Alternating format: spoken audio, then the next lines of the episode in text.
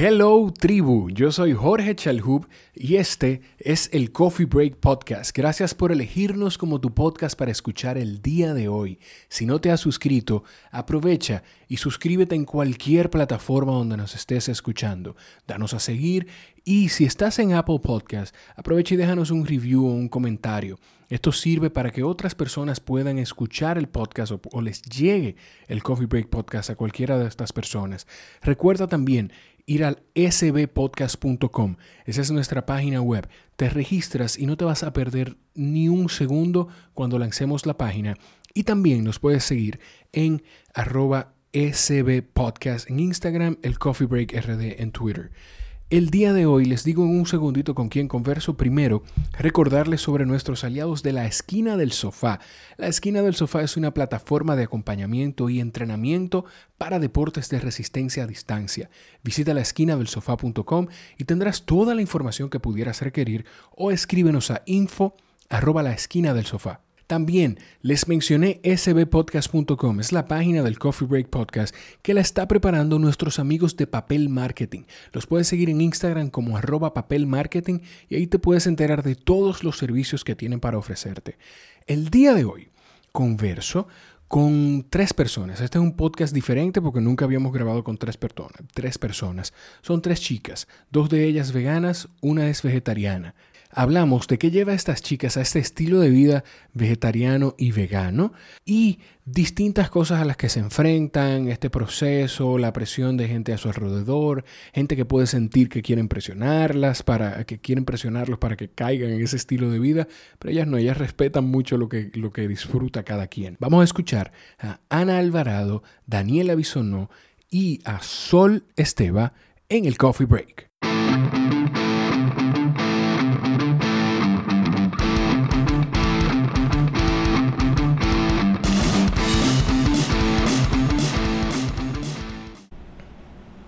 Hola niñas. Hola. Hola. estoy, ya en la introducción lo dije, estoy seguro, o espero haberlo dicho. Eh, esto es un, invento que yo estoy seguro que va a salir muy bien, porque es primera vez en el podcast que yo grabo con tres personas. Y son tres personas que viven un estilo de vida y saben mucho más que yo de ese estilo de vida, porque no lo vivo.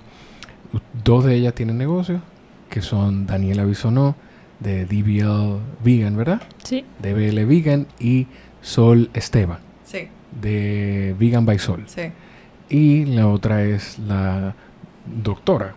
Sí, tú eres doctora, tú eres doctora o, odontóloga, Ana Alvarado, que mm, vive el estilo de vida.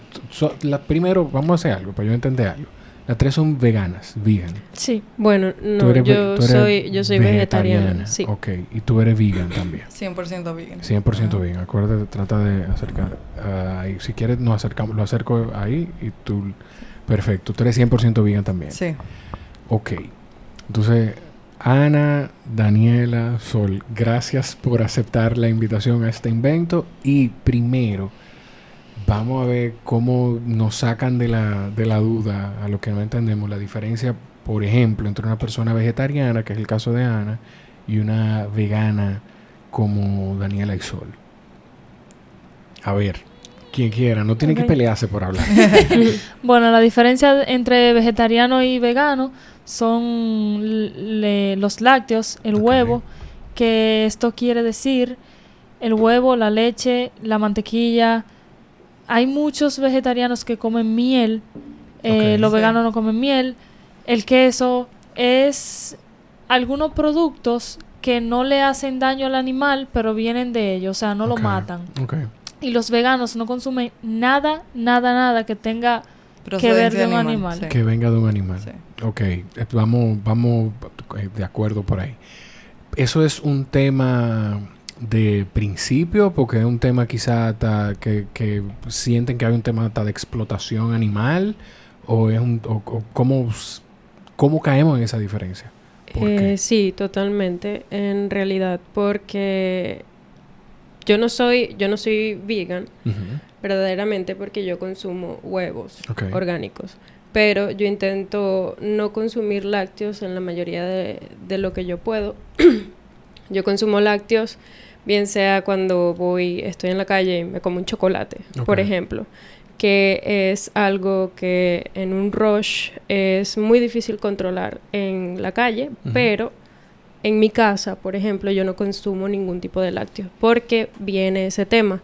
El tema de, de la explotación hacia los animales por los productos lácteos es muy, muy, muy eh, significativa y es bastante controversial también. ¿Tú tienes qué tiempo siendo vegetariana? Tres años ya. Tres años. ¿Y ustedes siendo veganas? Yo cinco años siendo vegana y siete años siendo vegetariana. Siete años siendo vegetariana, cinco veganas. Yo seis años siendo vegetariana y tres siendo vegana. Y tres siendo vegana, ok. Eh, yo, Ana menciona en un momento cuando habla de los huevos, huevos orgánicos. Eso, eh, o sea, ¿cuál es la diferencia? ¿Cómo yo sé que un huevo orgánico y ¿Y, qué, y si hay un tema de nivel de responsabilidad de manejo? ¿Cómo es? Eh, bueno, sí. Un huevo orgánico viene siendo una gallina que está criada, digamos, en condiciones de libertad. Que está alimentada con simplemente con maíz o con productos naturales, no le inyectan hormonas. Se, supone, exacto, en teoría. En teoría. Eh, los que yo consumo me he dado la tarea de, de investigar más o menos y pero si te soy sincera no soy no estoy 100% segura de que sean 100% orgánicos. Sin embargo, les doy el beneficio de la duda. ¿Cómo fue el proceso de ustedes tres de, de decir en algún momento, tú sabes que yo voy a ser vegetariana o voy a ser vegan? A mí me pasó, yo no sé si tú llegaste, tú me dijiste que venía escuchando el episodio con Carla. Sí. Eh, yo no sé si tú llegaste a esa parte, creo que no. Pues spoiler alert. Eh, a mí me pasó un momento que yo tuve un sueño feísimo. Yo soñé que, no sé si era porque había consumido mucha carne en esos días, la mente le juega muchas cosas a uno. Y yo soñé que estaba rebanando, estábamos en la mesa sentados para comer y yo estaba rebanando un perro. Rebanando un perro. Un perro. O sea, eso que no es un sueño, una pesadilla para mí. Yo soy amante, a mí me fascinan los animales y los perros. Eh, sí, y, y ese fue es un como un momento de revelación. Ajá, y para mí eso es un tema, o sea, ¿qué le dice a una persona que hay una diferencia entre un perro y una vaca? ¿Cuál es la diferencia? ¿Dónde uno pone la línea. Yo te voy a decir cuál es la diferencia. Cultura, 100%. 100%. Esa es la única diferencia que hay. Sí, porque hay países en los que la vaca es un animal sagrado. Exacto, y hay países donde comen perros. Y hay países donde... Ay. Es, un, es un double standard, realmente, sí. Es un tema doble. Pero entonces, ¿cómo fue el proceso? A mí, yo me asusté por eso y me asusté porque dije, espérate, ahorita pienso yo entonces a, decir, no voy a comer más carne. A mí me fascina y, y me gusta. Me imagino que igual ustedes tienen que vivir con que alrededor suyo mucha gente, me imagino que incluso en sus casas, pues consumen carnes y consumen productos de, que vienen de animales. ¿Cómo fue el proceso, por ejemplo, tú Sol? ¿Qué fue lo que te llevó a ti a tomar esa decisión? Yo vi un documental de Pira eh, sobre la explotación animal, sobre el sufrimiento animal, que yo creo que es una realidad que no vemos todos los días. O sea, vemos un pollo en el supermercado, pero no sabemos de dónde viene ese pollo y cómo matan ese pollo. Eh, y para mí fue un shock muy grande y de ahí decidí ser vegetariana. Eh, ese día paré de comer todo lo que era carne, eh, ahí todavía comía un poco de pescado y queso, era vegetariana y comía pescado. después de eso me intoxiqué con un pescado en Grecia y entonces de ahí como que dije, ok, ya, voy a dejar de comer pescado y poco a poco me fui dando cuenta, comiendo eh, comida vegetariana, que comía mucho queso, comía eh, quizás mucha mantequilla, mucho queso, muchos productos que no eran saludables, que realmente no aportaban mucha nutrición. sí, porque esa es otra, o sea, si tú llevas una dieta vegetariana, no, es que te garantiza que tú estás comiendo bien. sí, hay mucha gente que lo confunde. Exacto. Entonces, nada, de, de ese momento decidí... Eh, más o menos para tomar un paso a ser más saludable, eh, ser vegana y parar de comer queso y eso. Y para mí fue como dejar una adicción, o sea, una adicción al queso, porque yo era completamente adicta al queso. Y sabes que eso existe, sí, la adicción al queso. Yo había escuchado eso, sí. Eso, o sea, existe eso. En serio, sí. Wow. El, el, queso tiene algo. Tiene algo, sí. Que te genera... Que te vuelve adicto, sí. Wow. Ajá. Mira, yo por, con el azúcar yo sé no voy a hacer la referencia personal hacia mí porque ya me lo corrigió una gente en los reviews, pero sí yo sé de la adicción al azúcar, pero lo del queso no sabía. una cosa, esto es una conversación, si a ti te intriga algo del, del, proceso de sol, siéntete en toda la libertad de hacerlo, Ana, igual tú, Daniela. O sea, eso es lo que a mí me interesa que hablemos todos sobre este proceso. Tú, Daniela, ¿cuál fue tu, tu paso a ser vegetariana y después? Bueno, a mí me pasó más o menos parecido a Sol eh, en el proceso, pero al inicio a mí una amiga me hizo un cuento de un tío que tenía cáncer y cómo él se fue mejorando porque él decidió hacer toda la comida que él se comía, la hacía él. Y a raíz de eso ella me dijo que la piel del pollo dura pegada en el intestino siete años, no importa lo que tú comas, lo que dejes de comer. A mí me impactó bastante eso. Y desde ese día yo decidí dejar la carne. Yo igual comía pescado, comía mariscos a veces y muchos, no lácteos, pero mucho queso. Ok. Eh, no lácteo, pero mucho queso, tú dices queso de soya. O sea, yo no, yo no comía, yo no bebía leche. Ok. Pero comía mucho queso. Ok, ok. Entonces, quizá un día me comía un bizcocho que tenía la leche, pero no un vaso de leche. Ya. Eh, comía tanto salmón y pescado blanco que un día dije, ya, o sea, como que me lo hacen igual, lo como siempre igual, mm, o sea, no me da más ni menos, lo voy a dejar, lo voy a intentar. El cambio más notable fue cuando dejé la carne y cuando dejé el queso. Eh, cuando dejé el pescado, mi organismo sí sintió diferencia, pero no tan radical como con la carne y el queso. Em, igual que Sol, yo era, o sea, todo tenía que tener queso. Y cuando dejé el queso, la verdad que me hizo mucha falta. Fue muy difícil para mí. Pero ahora que, bueno, aprendí y se encuentra ese sustituto, eh, es más fácil, ¿Qué es más tú usas como sustituto del queso? Bueno, lo hago de cajuil ah. o lo encuentro ahora en el supermercado que antes no se encontraba. Eh, lo hago de macadamia también o de almendra en cajuil. en casi todos los supermercados ya se puede encontrar queso vegan y... Antes no. Y es un poco tedioso porque un queso vegan dura casi tres días en hacerse el queso con consistencia. Porque tú puedes hacer un estilo cream cheese que te dura las ocho horas que tiene que poner la, la semilla en remojo y bueno, lo bate. Pero un queso con consistencia dura casi tres días. Wow. Sí. Tú, Ana, entonces, ¿cómo fue tu viaje a convertirte en vegetariana y probablemente hacia, hacia ser Probablemente, muy pronto, sí. Bueno, eh, verdaderamente yo empecé con mucha curiosidad hace bastantes años porque mi papá enfermó.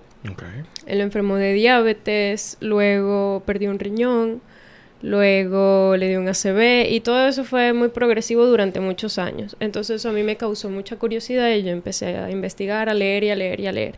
Y todo fue muy progresivo. Yo no dejé la carne de una vez, pero por ejemplo cuando yo tenía 19, 20 años yo ya no comía jamón, no comía que es, eh, arroz blanco, etcétera, azúcar blanca, entre otras cosas. Y me fui volviendo cada vez un poquito más saludable.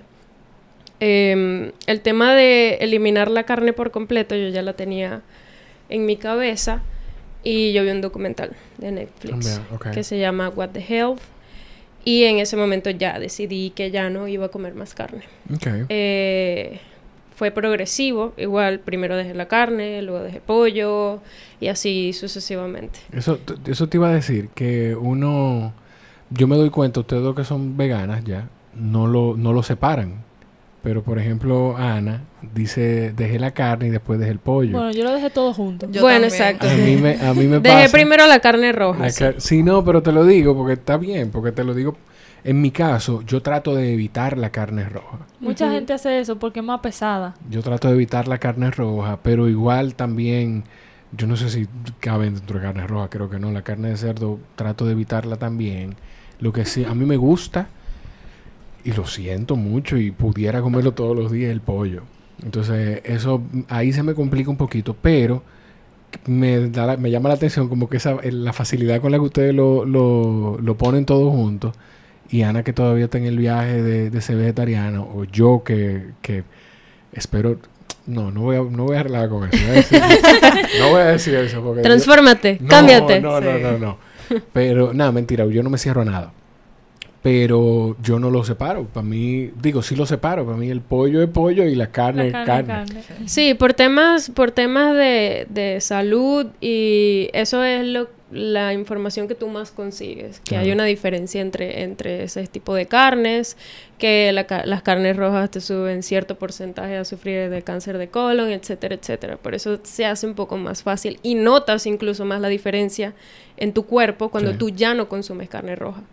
Eh, pero ya cuando entramos a un tema moral, tú ves que una vaca, un pollo, un cerdo, es exactamente un animal que está en sufrimiento. Entonces, que sienten, que sienten dolor. Claro, va más allá del tema saludable. Aquí es donde el, tema se pone un poquito espinoso y controversial, sí. precisamente por eso, porque es una industria millonaria, multimillonaria, y que además, yo supe el otro día, que es la industria que más contamina en el medio ambiente, es. la ganadería.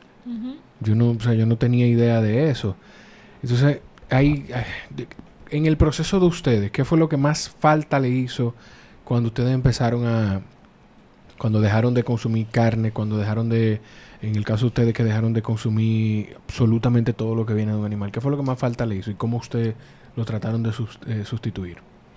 Yo creo que para mí eh, el queso, definitivamente, eh, y como dijo Daniela, yo lo eh, lo cambio por un queso de cajuil, un queso de almendras, eh, y para mí se me hace ya sumamente fácil. Pero para mí lo más difícil, ah, eh, siendo vegana, es, por ejemplo, en este país no hay muchas opciones de sitios a donde uno puede ir a comer. Y si uno va a un restaurante, nadie tiene conocimiento de lo que es ser vegana. No saben lo que es ser vegetariana y mucho ah, menos... vegana, ay, qué bien, yo tengo familia de Santiago. Sí, de la Vega. Entonces, eso es muy difícil. Y por eso por ejemplo, yo creé Vegan by Sol por eso mismo, porque eh, para mí eh, no habían opciones aquí, habían opciones de eh, la misma ensalada de quinoa, la misma comida saludable que no tiene quizás mucho sabor y yo quería como aportar eso eh, traer comida vegana que sea que tenga mucho sabor. Que desde Vivan by Sol tú, tú, haces meal plans, tú haces planes de alimentación. Planes de alimentación y tenemos eh, productos a la venta en supermercados, o sea, eh, ensaladas, sopas y algunos dulces. Yo voy a dejar las cuentas de todas en, la descripción del episodio, pero a veces la gente se va y no lee las notas. ¿Tú puedes decir tu cuenta, Sol, porfa? Sí, arroba vegan by Sol. Y la tuya es DBL Vegan. DBL Vegan. Y, la... pronto será DBL Market. Ay, y, pronto. pero la, la, creaste ya. Sí. Perfecto, pues sí la podemos decir entonces. Pues DBL Vegan y pronto DBL Market, que antes de que terminemos vamos a hablar de eso que viene, con lo que viene Daniela. Y a Ana la pueden seguir en... Bueno, mi, mi cuenta no tiene nada que ver con vegetariano. de vez en cuando, a mí me gusta tiene tu experiencia. Sí, claro, claro. Yo, yo comparto muchas cosas personales mías allí y, y, una que otra receta porque a mí me gusta mucho la cocina. De hecho, si yo no supiese cocinar, yo no hubiese podido hacer esto.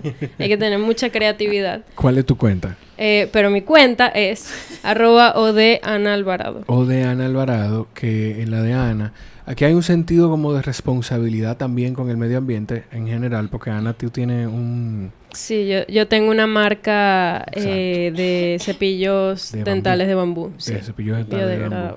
Que, que el impacto que esto tiene es simplemente, eh, perdón, simplemente no. Que el impacto que esto tiene es que esos cepillos de plástico, si se dejan de utilizar, pues dejan de llegar al mar y a pasar decenas de años en el mar. Bueno, yo estoy 100% segura que el primer cepillo de dientes que tú utilizaste cuando tú tenías dos años todavía anda por ahí flotando en alguna parte. Bueno. ¿Cuántos años tienes tú? 32. Recién cumplidos. Tiene 30 años flotando por ahí. Todavía le faltan unos cuantos más. Bueno, pues entonces me gusta eso, que, dentro de todo es como un tema de, de sentido social que hay en el grupo. ¿Cómo es el proceso con sus familias?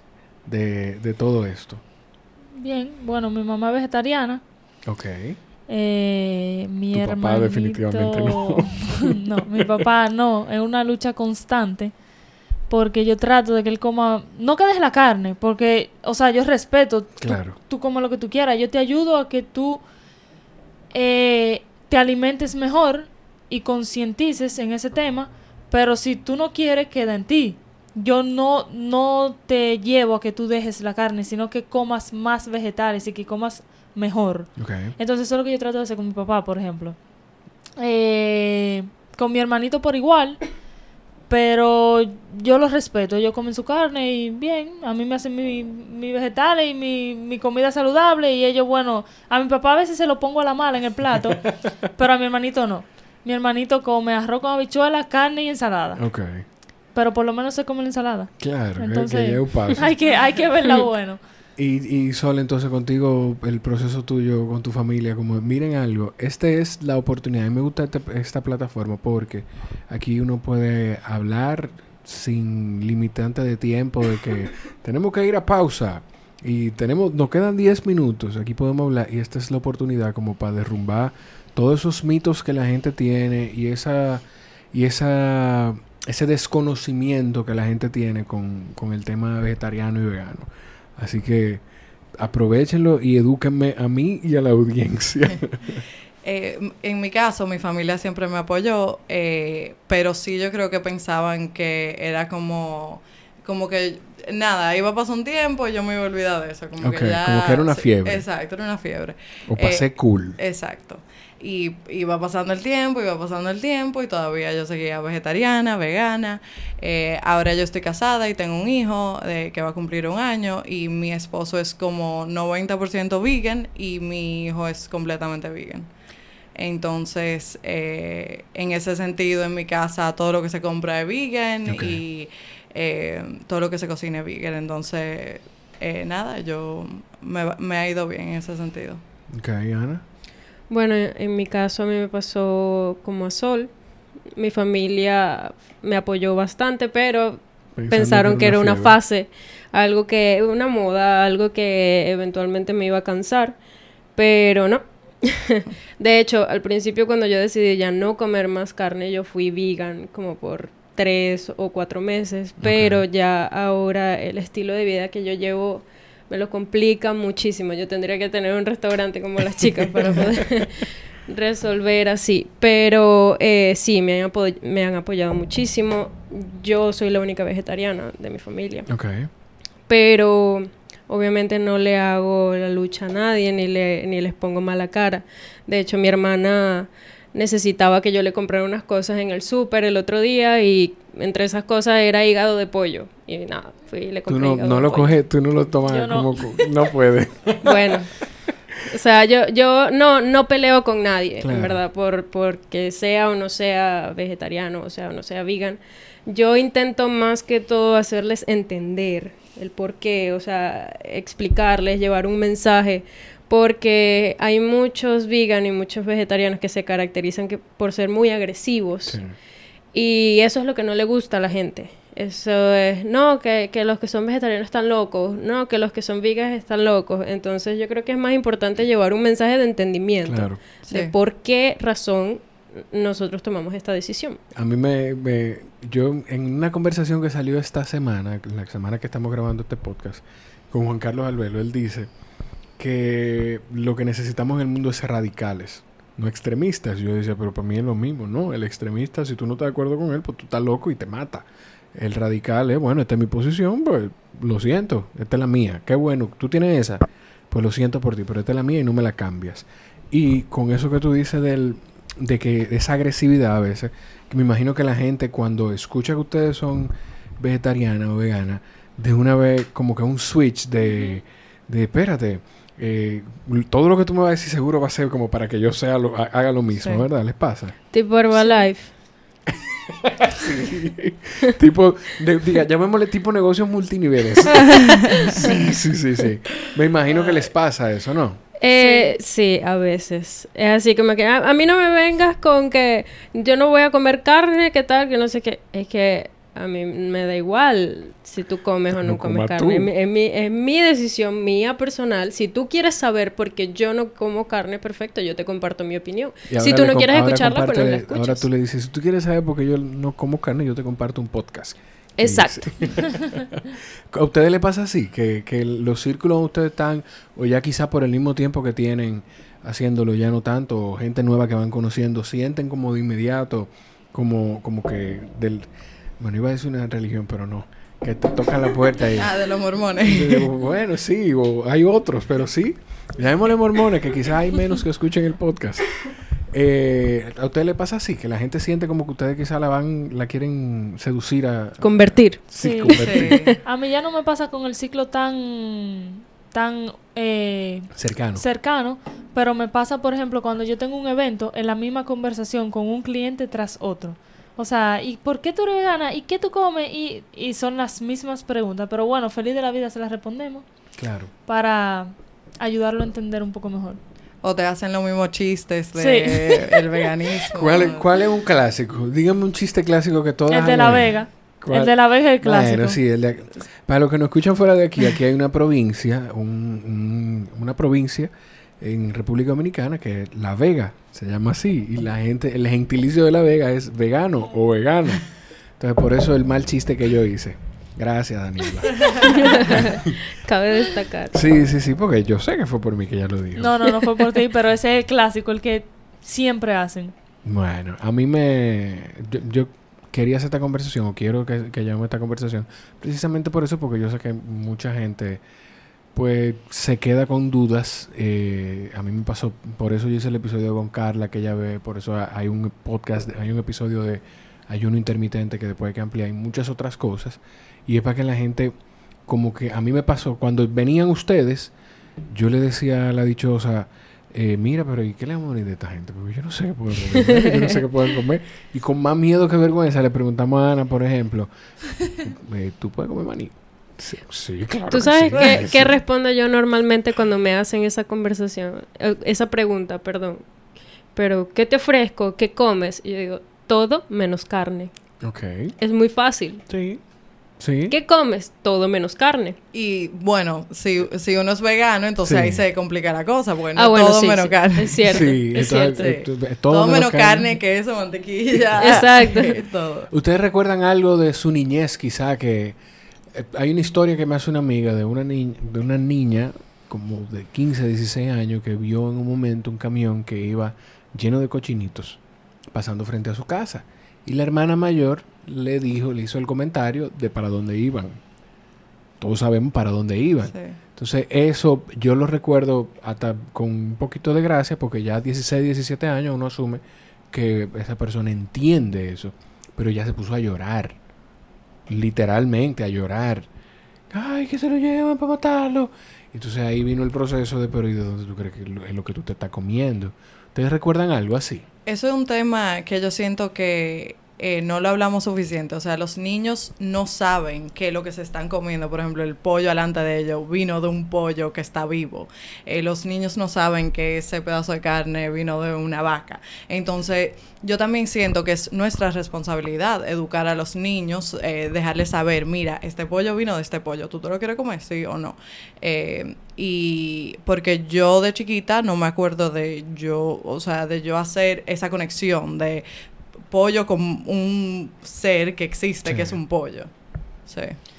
Bueno, yo no tengo recuerdo así de pequeña, pero este fin de semana me pasó que yo le estaba dando la comida a un sobrinito y la nana viene y le dice, mira, cómete el pío pío. Y yo me quedé, wow.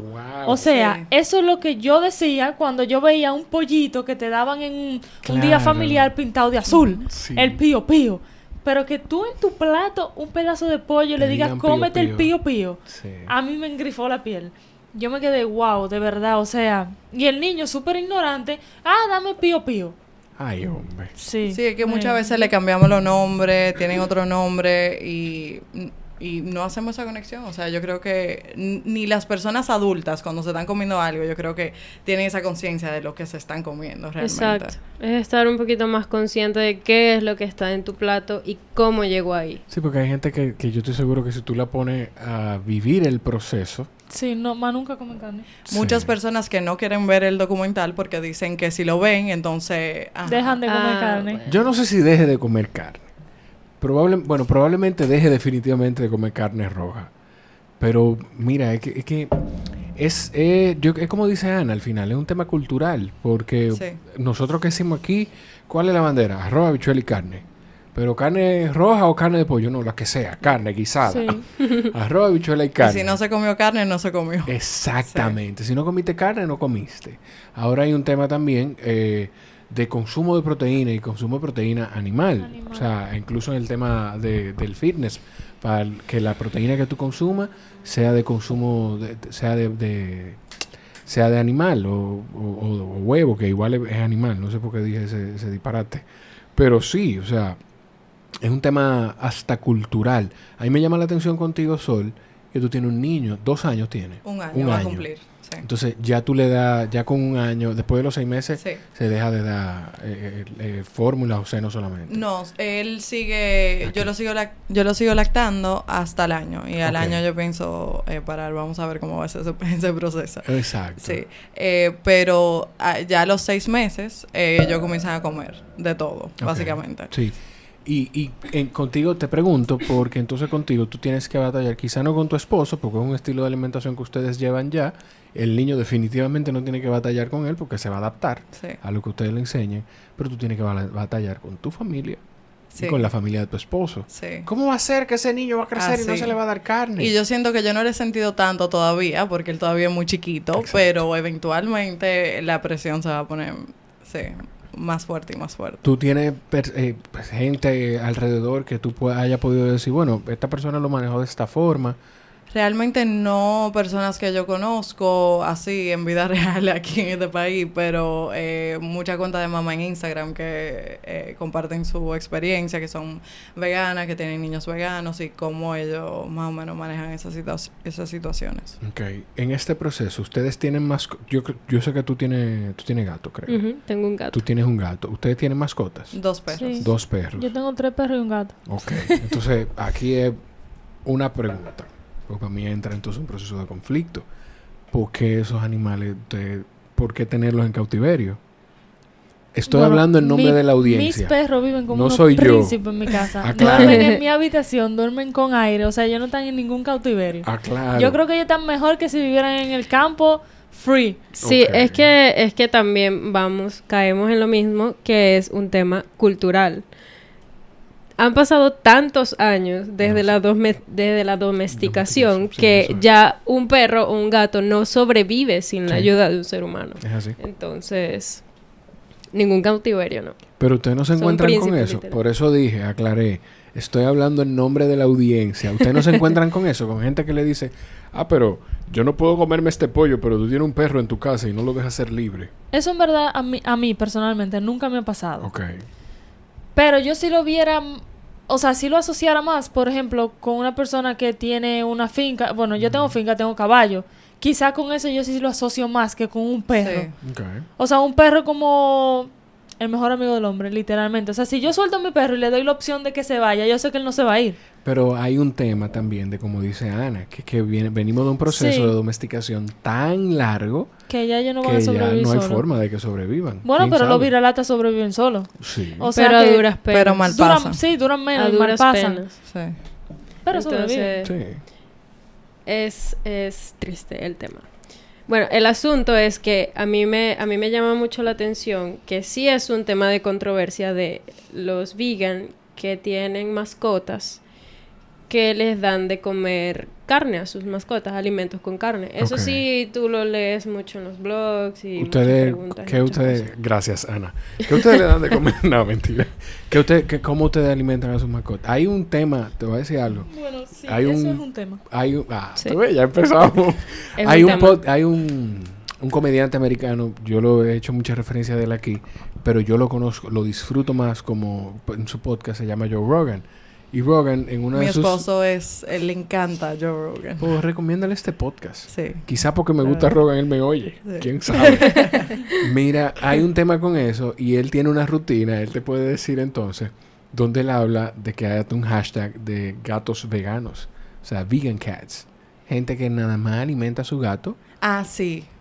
Y eso es un tema, porque los gatos no pueden ser vegetarianos. Los gatos son animales estrictamente carnívoros. carnívoros. Entonces, por ejemplo, y, y también hay un tema de la cadena alimenticia, o sea, es que yo no sé, la cadena de, de, sobrevivencia, donde el animal más fuerte es el que sobrevive, comiéndose al más débil. Yo creo que hay un proceso natural. Sí, yo creo que el tema viene en que antes, en los tiempos de antes, nosotros matábamos al animal nosotros mismos y era un animal a la semana o dos animales a la semana.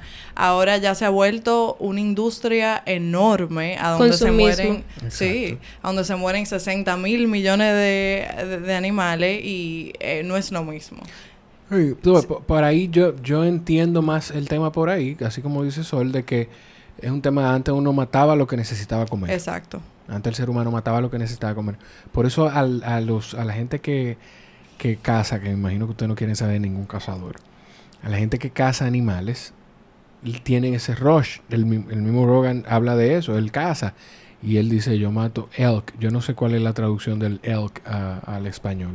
Pero yo creo que Joe Rogan eh, mata al elk y él mismo se come el elk por, un, por un tiempo. Eso le, da, eso le, da, carne por un año. Y yo creo que eso es, eh, y quizás esto pudiera ser controversial, pero esa es una manera, yo creo que un poco más responsable de de comer carne. Es como consumir huevo Por supuesto. Es, mirar el animal en, el tema, el tema no es juzgar a la gente por comer carne. El tema, o sea, yo juzgo la industrialización. yo juzgo el sufrimiento que hacen pasar al animal. Porque no es humano, o sea, no es humano que a una vaca la, la tengan eh, preñada, literal, durante toda su vida simplemente para producir leche para que tú te puedas comer un helado. señores, yo que soy mamá, yo que soy mamá ahora y estoy lactando, eso no es fácil. Eso y no eso, es humano. Y eso duele y eso es un proceso, o sea, un proceso muy difícil. Yo soy papá de un recién nacido y, veo, y veo a mamá en Ajá, y es, y es, difícil, entonces la vaca pasa lo mismo y, y está ahí con una máquina eh, siempre y hormonas para que no hormonas, le den, antibióticos y luego de cuatro años te mueres. Ya Necesito que quede claro que la, la, metáfora entre vaca y mamá lactando la hizo Sol, no la hice yo. Que eso quede claro que, que ese proceso fue, fue, Sol que lo dijo. no hay mucha diferencia. Ah, porque es, el, es, el, mismo proceso. No quiere decir que seamos igual. Sino que tenemos que sentirnos identificados. Porque al final es su mamá. Si tú ves los videos que publican cómo lloran las vacas cuando eh, porque literal, ellas tienen a sus bebés y se los quitan, no duran ni un día, con, ellos. Entonces que tú pases 11 meses gestando un bebé para que un día después te lo quiten, lo simplemente y lo maten y simplemente para que quitarte tu leche y luego te vuelvan a preñar artificialmente y otra vez te vuelvan a quitar a tu hijo por lo menos cinco veces durante toda tu vida y luego te maten. Porque eso es lo que pasa con la industria de los lácteos. Yo este podcast no se lo voy a poner a Sheila porque entonces vamos a dejar de comer carne en la casa. Después de eso que tú acabas de decir, probablemente. Es que es, la realidad. Es la realidad. O sea, es la, es la manera de verlo. No, no tenemos que verlo como, como una comparación. Eh, como si nos estuvieran denigrando a las mujeres al momento de compararnos con una vaca. No, claro. Porque al final, al final del día somos hembras eh, somos, somos madres. Somos madres. Yo no soy madre, ¿ok? Pero seré algún día, ¿me entiendes? Entonces yo verdaderamente yo siento sensibilidad hacia eso y yo no quiero pasar por eso, tener que pasar por eso alguna vez en mi vida. Yo, una de las cosas que recuerdo de cuando nació el bebé, que, no hace tanto, es en un momento en el que el proceso de nosotros fue cesárea y ella duró mucho tiempo en la sala de recuperación. Y en un momento ella me dijo, ay Dios en un momento ella me dijo, él no se va a acordar de mí. O sea, yo quiero ver a mi hijo, yo no he vuelto a ver a mi hijo. Él, él, él va a creer que yo lo abandoné. Acabado, o sea, el mismo día, unas horas después de haber nacido el niño, ya se crea esa conexión. Y somos todos, venimos, somos del reino animal. El ser humano es una máquina animal. La única diferencia es el raciocinio. Pero me imagino que igual entonces eh, las vacas sienten eso y así. Bueno, el, que, el que te quiten un bebé por un segundo, un segundo, eso es, o sea, una tortura. Bueno, incluso tú que dices que somos todos del reino animal, el único animal que sigue bebiendo leche después de grande son los seres humanos. Eso es real. Entonces, ¿por qué? Sí. Por consumismo. Eso es, eso es lo que nos lleva hoy a todo lo que estamos viviendo la contaminación por la crianza de animales para satisfacer un consumismo. Pero y, no hay no hay nutrientes y cosas que la leche tiene que quizás no la podemos consumir en otro sitio. Tú puedes conseguir lo que sea que tienes en la leche en otro sitio, lo que sea. Okay. Una pregunta, cuando ustedes ven, no sé si van a hacer ejercicio o toman algún suplemento, igual en el tema de la suplementación ustedes revisan, dicen, ok, yo necesito saber de dónde vino esto. Sí, yo sí. Bueno, yo hago ejercicio todos yo los días y yo leo estrictamente lo que tiene mi proteína. Ok. Sí. Tú, tú, tú decías que también, Ana. Sí, yo leo e investigo todo. Todo, todo. Este ingrediente no me gusta, pues no lo compro. Okay. Eh, es y tienen proteínas veganas. Yo, yo uso una que es vega, se llama vega, y es muy buena. Ajá. De hecho, fue ella, el, el, así mismo, Vega Sport, y ellos fueron sponsor de un evento que a mí me gusta mucho, que lo vi hace unos Esa es para mí la que, la que mejor sabe, la proteína. Yo uso uno que se llama COS y es, muy buena, pruébala. De verdad, es muy buena. Yo he probado varias y hay algunas que me caen mejor que otras, porque que sea vegan no necesariamente quiere decir que tu cuerpo le cae bien. ¿Cómo se eh, llama? COS, con K, K-O-S. A, mí me gusta la de chocolate. Eh, muy buena, me ha resultado bastante bien. Lata, yo la voy a buscar. ¿Hay algún momento en el que ustedes sienten un conflicto entre, entre cosas? Estábamos hablando de, de, si quieres lo podemos mencionar ahora, de algo con lo que vienes. Eh, eh ay, Dios mío, Daniela, perdón. Eh, y, yo te mencioné en una reunión en la que estuve que te dicen, ok, te estamos vendiendo producto orgánico, pero al final en lo que puedo empacártelo en una bolsa plástica. Asimismo, ese tipo de conflicto en el que tú quizá en algún momento te vas a enfrentar con DBL Market próximamente. Eh, ¿Ustedes se han visto con algún conflicto de esa forma? ¿Algún conflicto Bueno, a mí ahora mismo me pasa, es muy controversial porque yo trato de evitar el plástico, pero muy difícil. Si tú no lo traes de fuera, no traes un furgón o tú tienes que viajar y traes un duffel bag o lo tienes que pedir por Amazon, pero si se te acaba y tú no tienes y tienes que suplir, es como cómo lo hago. Entonces, es muy em costoso. Es muy costoso. Entonces, un emprendedor que quiere salir adelante, que hoy en día no es tan fácil como era antes, hay muchas trabas.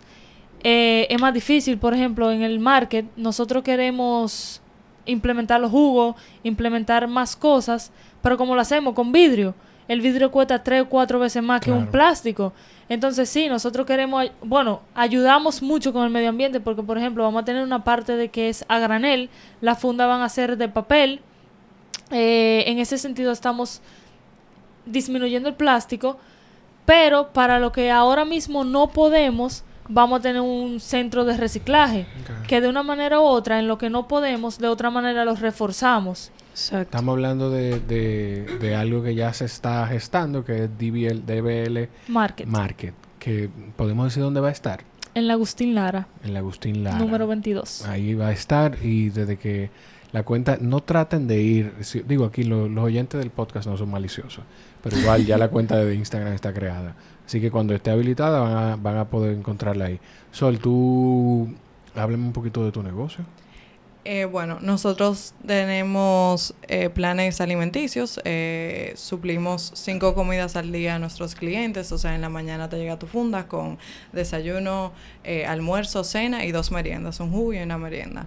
Y también tenemos productos a la venta en varios supermercados y tengo mi página web que es veganbysol.com y ahí pueden ver muchas recetas que subo y toda la información, inscribirse en el plan o lo que sea. Ok, Ana, ¿y los cepillos de bambú dónde la gente lo puede conseguir? ¿Cuál es el beneficio de esto? ¿Hay para bebés? Para niños cuando porque ah, él tiene la, boca vacía todavía yo quiero también. No pero sin embargo eso eso es muy importante lo que tú dijiste. De una vez tú puedes tú puedes comenzar a limpiarlo. Hay hay cepillos especiales para bebés incluso que no tienen diente. Entonces próximamente.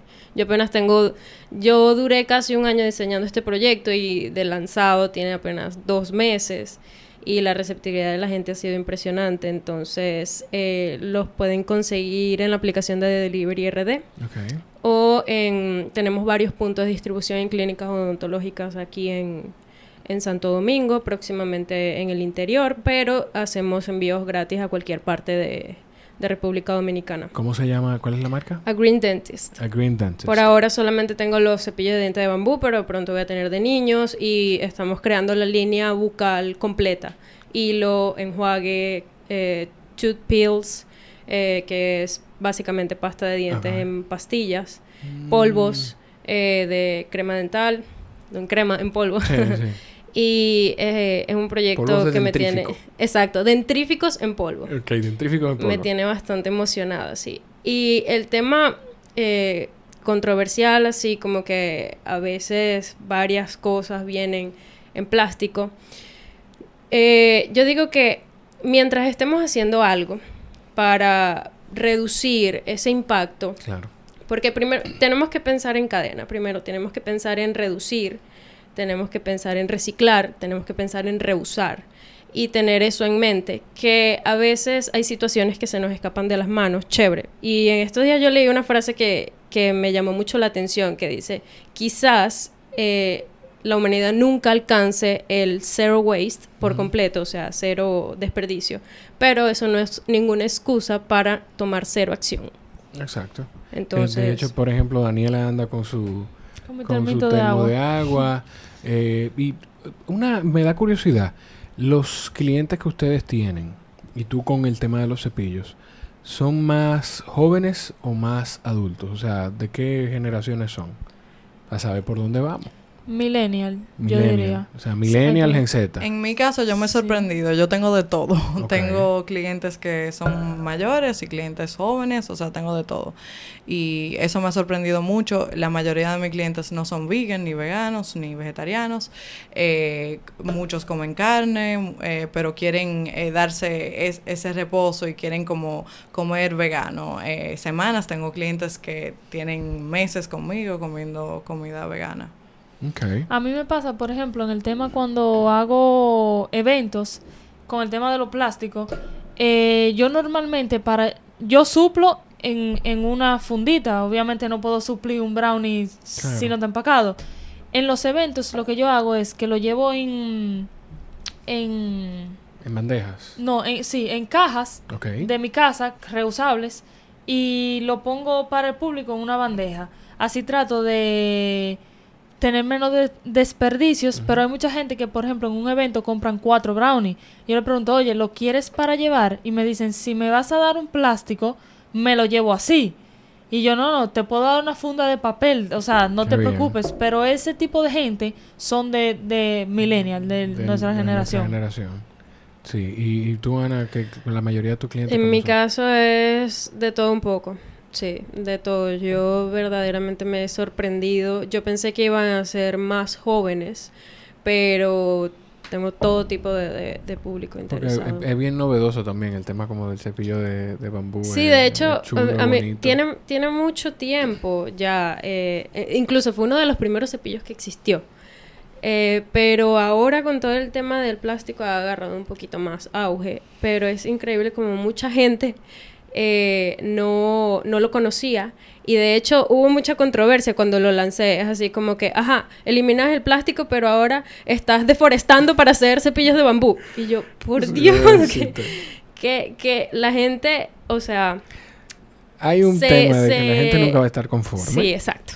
Eso es, eso es natural, de que la gente nunca va a estar conforme y siempre va, siempre va a encontrar, o sea, eh, en esta habitación hay una pared azul, y si nosotros volteamos allá, tú ves, está bien limpia, no puedo decir de ahí, de esa pared. Entonces, o tú te volteas a esa pared, que es una pared blanca, y lo primero, eso es natural, que vamos nosotros a ver, es ese toma corriente que está ahí, que rompe. Que de hecho me han dicho que lo cambio un par de veces. Está ahí el nuevo. Entonces, eh, eso es natural, lamentablemente. Yo les hago la pregunta porque quizá, por ejemplo, Sol ya con su hijo, ¿es niña o niño? Niño. Con su niño va, ya va a vivir un proceso y ese niño va a crecer así. Yo con mis ahijados, las veces que salgo a comer con ellos, lo que sea, hay un tema incluso de no desperdiciar la comida, de que si, eh, de que el sorbete cuando lo traigan. Yo hubo un, yo recuerdo que estábamos en una pizzería. Aquí está otra vez, una referencia personal, Dios mío. Estábamos en una pizzería comiendo. Eso es bueno, eso es storytelling. Sí, pero imagínate que, fue, fue que hoy leí un review. Yo voy a hacer un episodio corto para leer los reviews que hay en la, página. Eh, estamos en una pizzería comiendo y cuando nos llevaron los, los vasos, los sorbetes y todo, ya estaban destapados. Y yo le dije, mira, yo no lo voy a usar. Y mi esposa no lo va a usar, quizá uno de los niños lo utilice, pero tiene que darle la oportunidad a la gente de que te lo, de que te lo rechace. O sea, no lo traiga destapado ya por esto. Y, el niño me preguntó, el varoncito me preguntó, eh, padrino, ¿por qué eso? Y le expliqué y, y, él mismo, o sea, él no quiso usar su sorbete. Y así con mi hijo igual, crearle esa conciencia de, primero de, hay un proceso, también ese otro, que vamos a tener ese tema en el podcast también en algún momento, de minimalismo, de que mientras más cosas tienes, más reguero, más energía tú consumes, eh, menos tranquilidad tú tienes, de utilizar lo que tú necesitas y ya. Y de si hay una caja, en vez de botar la basura en, en, plástico, eso te puede servir también, Daniela, quizá a ti para el negocio. En vez de entregar plástico, si hay cajas de cartón en las que viene la mercancía o tú puedes conseguir cajas de cartón, gente que te lleve, pues así tú puedes despachar también tu mercancía. Hay un supermercado eh, o eh, Pricemart. lo hace. Bueno, nosotros lo vamos a tener así. Por ejemplo, si tú no quieres nada, ni la funda de cartón ni el plástico, tú puedes llevar tu propio recipiente, te lo pesamos, te ponemos el producto y te cobramos el peso del producto que tú te quieras llevar. Exacto. Entonces, es eso. Y, y me gusta como que la generación de nosotros, millennial, está en eso. Eh, los en Z también van tomando su conciencia y son todavía más inquietos y más radicales que nosotros. Entonces, yo siento como que al final hay un avance. El mundo va cambiando. Sí, sí, poquito a poco, a pesar de que dicen que, que, que esta generación es una generación perdida. Pero aquí estamos. Aquí hay tres emprendedores, bueno, cuatro emprendedores que, que tienen su punto de vista, respetan el punto de vista uno del otro, pero también están poniendo su granito de arena. O sea, pero, pero esta generación está acabando con el mundo. ¿Tú no tienes curiosidad con ninguna de las dos veganas? De nada, de ese proceso de, de hacerse vegan, de, Bueno, yo, como te dije, yo fui vegan. Ah, bueno, un tiempo, sí. Y a mí, obviamente, me gustó y voy en camino a hacerlo nuevamente. Pasa es que, como te digo, sé que, sé que es una excusa más que nada, verdaderamente. Pero cuando, cuando tienes un estilo de vida bastante agitado es un poquito es un poquito más complicado. Es más complicado proceso de practicidad. Me llama mucho la atención que muchas personas me dicen también, eh, yo no podría ser vegano o vegetariano, eso es muy caro, eso es para ricos. Y yo digo, wow, o sea, yo hice un post en estos días que decía, ¿de qué manera yo ahorro dinero? Y uno, y uno de, de, de los highlights era, soy vegetariana. Oigan, ustedes no saben lo que yo ahorro por no comprar carne. Es impresionante. Yo ahorro muchísimo dinero. Eso es mentira. Eso es mentira que tú tienes que ser rico para ser vegan o ser vegetariano. ¿Qué pasa cuando tú sí gastas dinero? Cuando tú te dedicas a comprar sustitutos de carne. Mm. Productos que importados. Son carísimos. Ahí sí. Entonces, pero con un poquito de creatividad y eh, un bolsillo promedio, tú puedes ser perfectamente vegano o vegetariano sin necesidad de volverte, eh, quebrarte en el, en el camino. Vamos a hacer un ejercicio. A propósito de eso, ¿cuál es tu comida favorita del día? De las tres o, o snacks, desayuno, comida, cena, snack, ¿qué es lo que más disfrutas? El almuerzo. El almuerzo. ¿Y tú?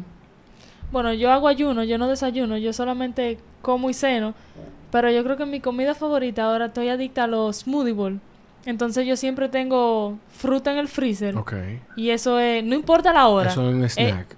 Pues no, espérate, pues no me diga, no me diga, porque oye, ah, que lo que, quiero ah, hacer. no me diga, pero el, el ok, tú. La cena, la, el, cena. El, desayuno. Ah, pues perfecto. Entonces, dime un desayuno tuyo, cómo es, tú que eres vegetariana, cómo es, cómo es un desayuno tuyo. Entonces, tú me dices, eh, Sol, tu almuerzo, cómo es. Y Daniela me dice, los smoothie bowls, tiene que explicarme qué es eso. Y me va a decir entonces tu cena, cómo es. Bueno, como yo estoy en un estilo de vida bastante healthy, yo hago dos desayunos. Primero yo me despierto y yo me tomo mi jugo verde. que mucho. no. Bueno, sí, siempre como mucho, pero ajá. Este, me tomo mi jugo verde. Y luego, eh, una hora después, me, me, como mi desayuno. Normalmente lo que más me gustan son las panquecas de avena. Eh, hago la mezcla yo misma. Eh, no les pongo huevo utilizo chía. Siempre que, que, no lo puedo utilizar, Nosotros no lo vendemos eh, una mezcla de pancakes, o sea que ah, buenísimo. Te, lo voy a mandar para que Me vas a facilitar la vida, porque ¿sabes desde cuándo yo no, yo no hago solo le, tienes que, solo le tienes que agregar leche de almendra o cualquier leche eh, vegana y, es súper fácil. Ahora soy la más feliz del mundo. Entonces, a ver, le pongo bananas. Ok. Y, o a veces cuando estoy más apurada, hago una avena y le pongo muchas frutas, arriba semillas, hemp, eh, bananas, eh, semillas de, de, de girasol, de auyama. Ok, ok. Y entonces, dame el almuerzo, Sol. Eh, yo como mucho arroz. me gusta mucho el arroz. Arroz habichuela, o sea, típico dominicano. Y, entonces... Bueno, la, habichuela es proteína. Sí, la habichuela es proteína, pero eh, a mí me gusta, por ejemplo, eh, tener que si un tofu y yo lo cocino como si fuera pollo y no es pollo. Eh, y el tofu se consigue ya casi en todos los supermercados y no es tan, tan costoso como pueden ser otras cosas. Eh, pero el tofu sí hay que saberlo cocinar y saber sazonarlo para que sepa bueno. Sí, El, tofu, dicen que el tofu sabe a lo que le pongas. es, así. Ajá, como el vodka. Quizá no era la referencia. quizá no era la referencia más adecuada, pero como el vodka entonces. Entonces, Daniela, dime tú de la cena. Primero eh, dime, bueno, dime de la cena y después me dice lo, de, lo, que, me, lo que me estaba diciendo el... Ok, bueno, de la cena. Eh, a mí me gusta cenar. A mí me gusta mucho hacer bol. Porque a mí me gusta juntar los sabores y disfrutarlo todos juntos. A mí me gusta eso. Entonces, a mí me gusta mucho el arroz salvaje. Tiene más nutrientes que el arroz. A mí me gusta mucho el arroz con habichuela. Pero mi problema es que cuando como arroz con habichuela, como mucho. Entonces, yo prefiero a veces decirle que no. ¿El arroz salvaje que tiene? El arroz salvaje es el arroz negro. Ok. Eh, tiene más nutrientes y más proteína que el arroz normal y que el arroz integral también. Eh, a mí me gusta hacerlo con vegetales, brócoli, coliflor, zanahoria, vainita. Entonces, en toda mi comida siempre hay aguacate. Eh, aguacate y algún tipo de vegetal. Y una ensaladita. Okay. Ese una, una de mis comidas básicas. Pero como te decía ahorita, lo de Smoothie Bowl. yo soy fan de los dulces. Entonces yo traté de cortar el azúcar. Comencé cortando el azúcar cuando yo comencé a hacer dulce vegan, que trato todos de hacerlos sin azúcar de caña, sino que los sustituyo por agave o azúcar de coco o otro derivado que no sea azúcar de caña. Entonces, me fui por ese lado, dejé lo que son los dulces, dulces, dulces, o sea. Sí, los dulces más y, bueno, me quedé con el helado. No, tú tienes que probar entonces uno rico, entre comillas, y uno vegan, para que tú veas que no hay nada de diferencia. Incluso un vegan te puede sorprender. Eh, me quedé con el helado, me gusta mucho el helado, como ese, con este calor que te ¿Helado de fruta o helado? Helado normal. Entonces, lo, bueno, no vegan, ajá, sin helado vegan, ok. Pero yo dije, oye, en vez de yo salir de mi casa, tener que ir a comprar un helado, yo lo puedo hacer yo. Entonces yo siempre hago cuando la fruta se pone madura, que ya nadie la quiere, yo digo, méteme en el freezer. En el freezer hay 25 Tupperware con fruta congelada. y lo que yo hago cuando tengo ganas de un helado, lo meto en la batidora sin echarle nada, agua, porque no se, no se licúa después. Y le pongo granola, un chin de topping, y eso es lo que a mí me hace más feliz en el mundo. Mira qué rico. Anoche yo cené eso. Qué ricura. Cené eso como a las 7 y me dormí a las 8. Te voy a compartir un... Yo hago ayuno intermitente también. No sé si es así que tú lo haces. Sí, yo... Bueno, yo como estilo 2 y ceno como a las 7 y no como más. Wow. Mi novio, por ejemplo, come una vez al día. Por eso que la cena es mi comida preferida porque ceno con él, entonces... Ah, bueno. Wow. Bueno, tuve lo de cenar una vez al día, no sé si yo lo pudiera hacer, pero eso es, hay un, hay un, bueno, hay un estilo así, así mismo, que se llama eh, fasting. No, pero fast, no, pero hay un, hay una forma de fasting que le tiene un nombre así mismo, que es one, eh, eh, one meal day, así mismo. mira, me perdiste con lo de, mira, me fui yo ahora con lo del una vez al día. Te voy a compartir un episodio que yo hice hace un par de semanas que es con precisamente de eso. Yo me sentía adicto al azúcar. O sea, es que eso es, en el cerebro te hace lo mismo que te hace la cocaína, te llega al mismo sitio en el cerebro. Así mismo. Y yo hice una desintoxicación de 14 días, pero incluso sin fruta. Yo tengo ahora dos semanas sin comer nada de azúcar y nada de gluten pero y he rebajado Bueno, yo como fruta, fruta ah. sí, pero no azúcar. ni azúcar, ni dulce. O sea, no, no dulce, por ejemplo, tampoco sustituto, no agave, no azúcar de coco, ninguno. Y he rebajado 5 libras. A mí me, yo en ese proceso como que era casi una libra por día. Hasta que hice un desorden muy grande un sábado. Pero nada de azúcar. Sino que comí como, como en mi adolescencia. ¿Y ahora cuando tú comes azúcar, cómo te sientes? No, me cae. Me siento lo que dejé de sentir en ese proceso. En ese proceso yo no sentía, no sé si a ti te pasa, o lo di incluso que tú no comes fruta si te pasa, que uno tiene picos. Sí. Uno tiene picos y así mismo como tú tienes picos, tiene decaídas. Y después del mediodía era un down terrible. Hoy yo comí y me trajeron unos alfajores, me comí un alfajor. Realmente me comí dos. Dos alfajores y cuando llegué al mediodía, después del mediodía otra vez a la oficina, o sea, yo estaba, tuve que buscar café y tratar de, porque sentía ese, ese down. Bueno, el otro día me comí un bicocho y me dio una migraña. Sí. Era un bicocho vegan, pero igual, me dio una migraña. No, no, no. Es, que, es que tú tienes que aprender a, escuchar tu cuerpo. Sí. ¿De qué manera te hace sentir lo que tú sí, te comes? Sí, muchas veces lo que pasa es que te dicen, bueno, esto es vegan, pero tiene harina, tiene azúcar, tiene todo, como si fuera una cosa, una bomba explosiva. Sí. Y tú dices, bueno, atento a que es vegan, me lo voy a comer. exacto, que, es vegan no quiere decir que sea saludable. Exactamente. Exactamente. A mí me pasó eso y me pasó... los 14 días terminaban un día antes de mi cumpleaños. 11 mm. de octubre, llega mi cumpleaños y en la mañana. cumpleaños ya casi. Ah. Sí, ya pasó. Ay, feliz cumpleaños. En la mañana, yo cumplo uno después de ti. Ah, imagínate. Sí, uno no me dijiste. Y no, te felicité. No, pero no importa. Yo, nosotros coordinamos la, la, conversación de hoy el día de su cumpleaños y al otro día fue que yo me di cuenta. Eh, ese día de cumpleaños mi abuela paterna también. Y yo pensé que el otro día yo iba a querer salir a desayunar donuts y de todo y, y no. O sea, fue normal y después ya en la tarde sí me comía algo me tomé un vaso de, de, refresco de cola y me tomé, y en la noche comí bizcocho. Pero es un tema más que escuchar al cuerpo, es ser, ser consciente y, ser responsable, porque uno lo escucha el cuerpo.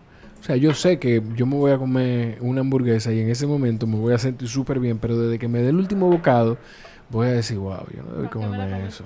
Entonces es uno hacer la conciencia de, espérate, porque si yo me voy a sentir mal después de esto, ¿cuál es el punto? ¿Cuál es el punto? A mí me pasa así con los dulces y yo siento que, que, se rompió ese, que se rompió eso. Niñas, miren, gracias, porque les prometí que, que como máximo íbamos a durar una hora. Exactamente estamos cerrando con una hora. Yo voy a poner las cuentas de todas en la descripción del episodio. Eh, Gracias por, por tomarse su tiempo de un día tan complicado como hoy, con el tránsito tan complicado como estaba hoy aquí en la ciudad. No, gracias a ti por la invitación. Feliz, sí, gracias. Feliz. Tenemos DBL... Eh, vegan. DBL Vegan. Vegan, by, Sol. y Ode Alvarado. Ode Ana Alvarado. Sí, me, pueden buscar mejor en, en la cuenta de A Green Dentist. Ah, exacto. Esa mejor. Green Dentist. A Green Dentist. A Green Dentist, ahí las encuentran. Y próximamente, DBL Market. Vamos a... Sí, sí, sí, tenemos que ir a esa inauguración. Vamos a hacer un podcast de... Nada, mentira. gracias por estar ahí. Nos escuchamos en la próxima. Muchísimas gracias a Ana, Daniela y a Sol por sacar su tiempo para compartir el día de hoy con nosotros, por hablarnos de su experiencia. Daniela y Sol a través de sus negocios DBL Vegan y Vegan by Sol y por supuesto a Ana por su experiencia como, como vegetariana consumidora y su estilo de vida, que además es un estilo de vida responsable con el medio ambiente. Tiene su negocio A Green Dentist, que es un cepillo de dientes de bambú. Aprovechó su profesión y la ajustó a ese estilo de vida responsable que lleva junto a su estilo de alimentación vegetariano. Ojalá esto le haya servido mucho para contestar algunas preguntas, algunas lagunas que tenemos quienes no somos vegetarianos y quienes no somos veganos. Y les pique la curiosidad, les dé algo de curiosidad y quieran investigar un poquito más. Si se quedaron con dudas, escríbanos SB Podcast en Instagram, suscríbanse en la página, déjenos sus comentarios y escríbanos a ver si en otro momento, en otro episodio, quizás con otras veganas o con las mismas chicas, podemos hacer otro episodio. Gracias por estar ahí. Nos escuchamos en la próxima.